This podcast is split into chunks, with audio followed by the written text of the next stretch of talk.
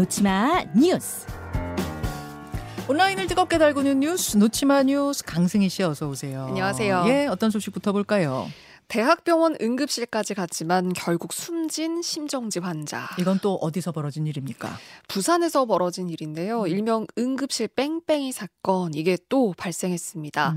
한 60대 여성이 수영을 하다가 호흡곤란에 통증을 호소하면서 쓰러졌어요. 네네. 119가 출동을 했고 다행히 근처 그러니까 한 1.5km 거리에 그 4분 거리에 대학병원이 있었거든요. 네. 그런데 여기서 진료를 받지를 못했습니다. 왜요? 의료진이 부족하다는 이유로 이 환자를 수용하길 거부한 건데요. 그래서 결국 구급차가 4km 떨어진 다른 병원으로 이송을 할 수밖에 없었고 예. 이 사이에 한 29분 정도 지체가 되면서 골든 타임을 놓치고 결국 환자가 사망을 했습니다. 사실은 저 정도로 위급한 환자면 다른 병원으로 보내는 경우가 거의 없는데 무슨 일이 있었다고 병원에서 설명합니까? 이 병원에서는 심정지 환자를 받으려면 이 세 명의 의사가 필요하다. 음. 그러니까 기도 삽관, 또 심장 마사지, 흉부 압박 이렇게 해야 돼서 세 명의 의사가 필요한데 예, 예. 그때 당시에 당직 의사 빼고는 모두 수술이나 외래 진료 중이었다. 이렇게 입장을 냈습니다. 그러니까 한마디로 응급실에 의사가 부족했던 거군요. 네. 즉 병원 입장은 이런데요. 근데 유족은 아니 대학병원 같은 이런 게큰 병원에서 음. 어떻게 이렇게 중한 환자를 돌려보낼 수가 있냐. 좀 답답하다. 좀 분통을 터뜨리는 그런 입장이고요. 네. 그래서 결국 경찰이 이 병원 측의 대응이 과연 문제가 없었느냐. 그러니까 음. 이걸 지금 수사를 하고 있고 온라인상에서도 그 응급 의료 시스템적으로 이게 안전하지가 않다. 그 의대 정원 확대 목소리가 또 다시 한번 뜨거웠습니다. 아, 참 응급 이 응급실 문제는 심각하죠. 하루 이틀 된 문제도 아닌데 네. 이것을 어떻게 다 알면서도 해결하지 못하고 있다는 게참 음. 답답한 노릇이고요. 그리고 결국은 이런 곳에 아, 공적 자금이라는 것이 정부의 지원이라는 것이 국민들이 꼭 필요한 이런 곳에 좀 투입돼야 네. 되는 건 아닌가 좀 그런 생각도 들더라고요. 응급실에서 고생하는 분들이 워낙 많아서 맞습니다. 또 벌어져서는 안 되는 이런 사건이 네. 벌어졌다는 게 너무도 안타깝습니다. 다음으로 가죠. 난데없이 얼굴로 날아든 돌멩이. 이건 또 어디의 일이에요? 그러니까 이거는 이 서울 상계동에서 벌어진 일인데요. 네. 지난달 25일 저녁 6시 반쯤에 고등학생이 길에 서서 친구들하고 이야기를 나누고 있었거든요. 음. 그런데 갑자기 이 머리가 뒤로 젖혀지는가 싶더니 얼굴을 부여잡습니다.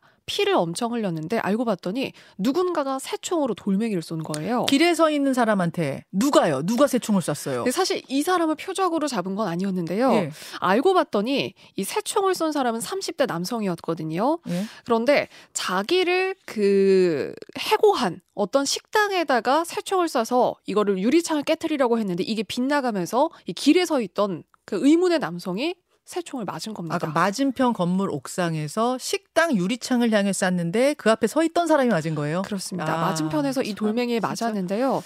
결국 이 코에 맞았고요. 그리고 코뼈가 부러지고 그리고 근파열 진단을 받고 수술까지 받는 그런 음. 사태까지 벌어졌습니다. 네. 이 충격의 피해자가 정신과 치료까지 받고 있는데 네. 온라인에서 분노가 굉장히 거셌죠. 그러니까 머리나 눈에 맞았다면 더 큰 사고가 될 수 있었고 그리고 식당 유리창을 겨냥을 했잖아요. 음. 만약에 안에 손님이 있었다면 그러니까 맞을 수도 있었던 거고 굉장히 끔찍한 일이고 이건 살인 미수다라는 분노가 또 일었고 그리고 해고된 게 억울하다고 이게 새총을 쏘는 게 상식인 거냐 그러니까요. 이런 목소리 당연히 나왔습니다. 아니 뭐 부당하게 해고가 됐으면 열받을 수 있죠. 화날 수 있습니다만 저런 식으로 풀어서 저게 득이 되는 게 뭐가 있습니까? 그러니까요. 결국 저건 이제 살인 미수죄 정말 적용받을 수도 있는 상황이고 또 저렇게 해서 다친 저 사람은 또 무슨 네. 죄입니까? 아 참 이것도 끔찍한 일이네요. 예, 다음으로 갑니다. 주유소에서 담배 피운 소방관. 주유소에서 담배 피우면 안 된다는 거는 우리 일반 사람들도 다 아는 얘기인데 하물며 소방관이 담배를 폈다고요? 네. 실제 소방관이 맞았고요. 현직 소방관입니다. 전북 임실의 한 주유소였는데요. 당시 찍힌 영상을 보면요. 건물 뒤에 서서 누군가 담배를 버젓이 피우고 있는데 주황색 상의를 입은 소방관 목장입니다. 아니 잠깐만 지금 CCTV 준비해 오셨네요. 아예 소방관의 이 그 유니폼 주황 색깔 네. 그 유니폼을 입고 있는 제 담배를 피네요. 네. 근데 여기가 주유소예요.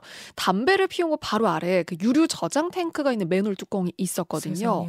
알고 봤더니 소방관 두 명이 왔고 한 명이 화장실을 간 사이에 그 다른 한 명이 기다리는 동안 담배를 피운 걸로 알려졌는데 어. 그런데 이렇게 보고도 믿기 힘든 이런 위험천만한 행동을 소방관이 했다는데 굉장히 공분이 일었습니다. 주유소는 유증기가 폭발할 가능성이 있기 때문에 이 불을 피우는 행위는 당연히 일반인들도 해서는 안 되는 아, 절대 거죠. 안 되죠. 네.